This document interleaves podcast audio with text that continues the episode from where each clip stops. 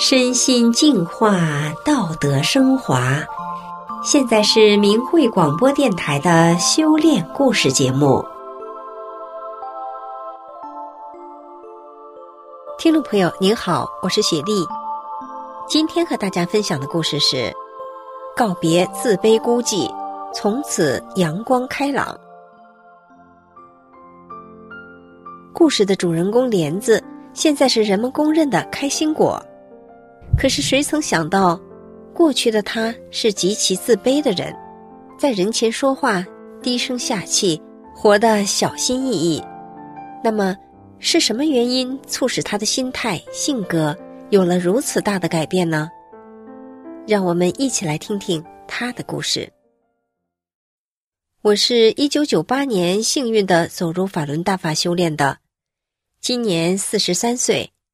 回首二十年的修炼历程，使大法塑造了今天这个全新的我。我母亲是小学教师，工作很忙，父亲是自学成才的医生，到处游走，给别人看病，十天半个月不回家。家中常留下母亲带着我和哥哥。我三岁，哥哥六岁，母亲照看不过来，就把三岁的我送到乡下姥姥家。姥姥一大家子十来口人，也许是环境所致，我从小有什么委屈，从来不敢出声，就怕给姥姥带来麻烦。小小年纪的我就能注意到各个方面，能尽量注意自己的存在，不要给身边的人带来不舒服，做事说话小心翼翼，察言观色。人们津津乐道的很多事情，我却首先看到或想到的是他的负面情节，这是典型的缺少自信。因为父亲的职业与性格，对我们母子三人很少关心问津。父亲回家时，常常看母亲不顺眼，挑三拣四的，打骂母亲一顿后，一走就是半月二十天，见不到人影。记得从那时起，胆小自卑的我，又增加了几分渴望得到父爱与得不到的失落。两年后，我五岁。能与母亲团聚并生活在一起的时候，父亲与母亲离婚了，哥哥跟着父亲过。那时母亲离开了结婚所在地，回到了姥姥住的乡下，继续当小学教师。也是从那时起，我才有了与母亲在一起的自己的小家。虽然很清贫很简单，但是我很满足。我和母亲依然记得那时我们带着简单的不能再简单的生活必需品，搬进了那个只有十平方的家时，我认真又似乎很安慰地对母亲说：“妈，我们有家了。”我又很正经地告诉姥姥说：“这回我也有家了。”与母亲生活在一起的日子，深知母亲带着我，一边工作一边照顾我不容易，所以从那时起，我对父爱的渴望与对哥哥的思念从未向母亲透露过，生怕我的不当言语给本来就不易的母亲带来任何伤痛。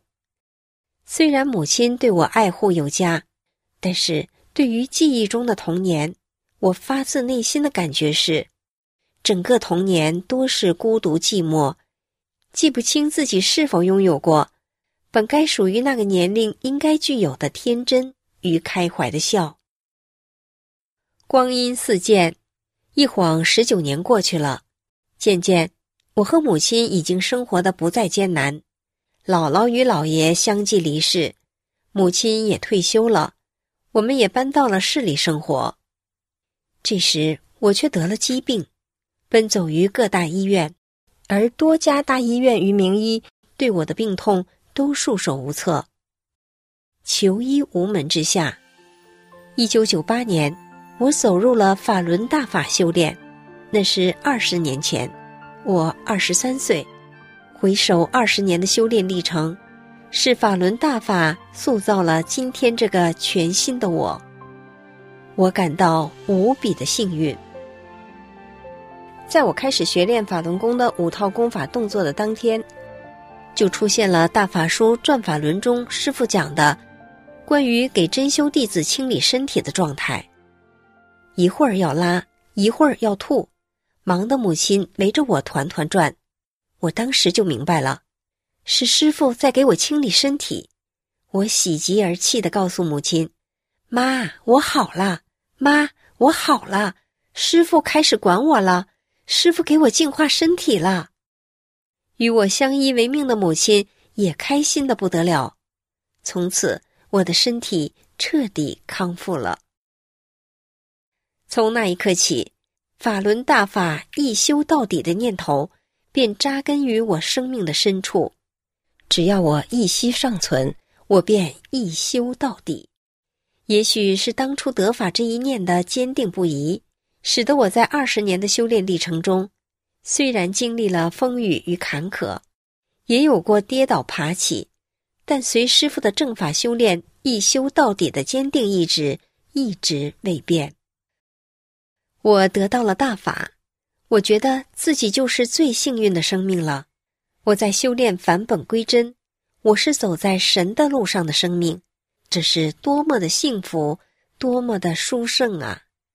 能够聆听师父的教诲，能够正法修炼，才是最了不起的生命。自小伴随我并难以克服的自卑感瞬间消失。是啊，我是宇宙中前所未有的幸运又幸福的生命，怎么还能被这世间的得失而带动着，迷失在其中呢？我体会到，你高兴与不高兴，你愿意与不愿意，都是人自己的情感得失而发生的心理变化。人们在社会中，正因为这种情绪的带动，才被爱恨情仇带动着，做出各种不理性的事情，给别人带来痛苦的同时，也伤害着自己，却不自知。当我把自己修炼大法的收获和幸福感分享给我身边的同事、同学与认识的人时，他们无不升起对大法能善化生命的感佩，都发自内心地说，法轮大法真是好啊。有的说，你们师父真了不起，只通过讲法的教化，就能使上亿的大法弟子在这样严酷的迫害中，依然对修真善忍不变不动。我深知，是修炼法轮大法，使原本自卑寡言的我变得开朗乐观。同事同学们有什么生活中不如意或解不开的心结时，就打电话或找到我，和我聊一聊。他们常说，有什么想不开的事儿，和你说会儿就都想开了；有什么解不开的结儿，和你一谈心就不再是结儿了，你真好。我每每会告诉他们，是修炼法轮大法使我变成现在的我，我原来的性格跟阳光开朗的心态是不沾边的。在单位里，同事们比我大的、比我小的，都愿意与我接触，愿意与我多说两句话。有的说我幽默，有的说，一样的话，在我嘴里说出来，他们就高兴听。很多人都说我是大家的开心果。我们单位两处办公地点，我常在一处，偶尔单位通知有事，会到另一处办点事儿。每次去那里时，几个办公室里的人都让我去他们的屋里多坐一会儿。每次离开时，都说希望我平时能多去几趟。每次他们和我在一起聊得正兴起时，就会嬉笑着抱怨说，都怪你，一来就逗得我们笑个不停。眼角的面膜都白做了，又出皱纹了。大家边说边笑得停不下来。单位几个与我年龄相仿的姐妹，一见到我就会不由自主地说，你咋总那么年轻呢？这二十年来就没见过你脸上的皱纹，快说说你是怎么做到的？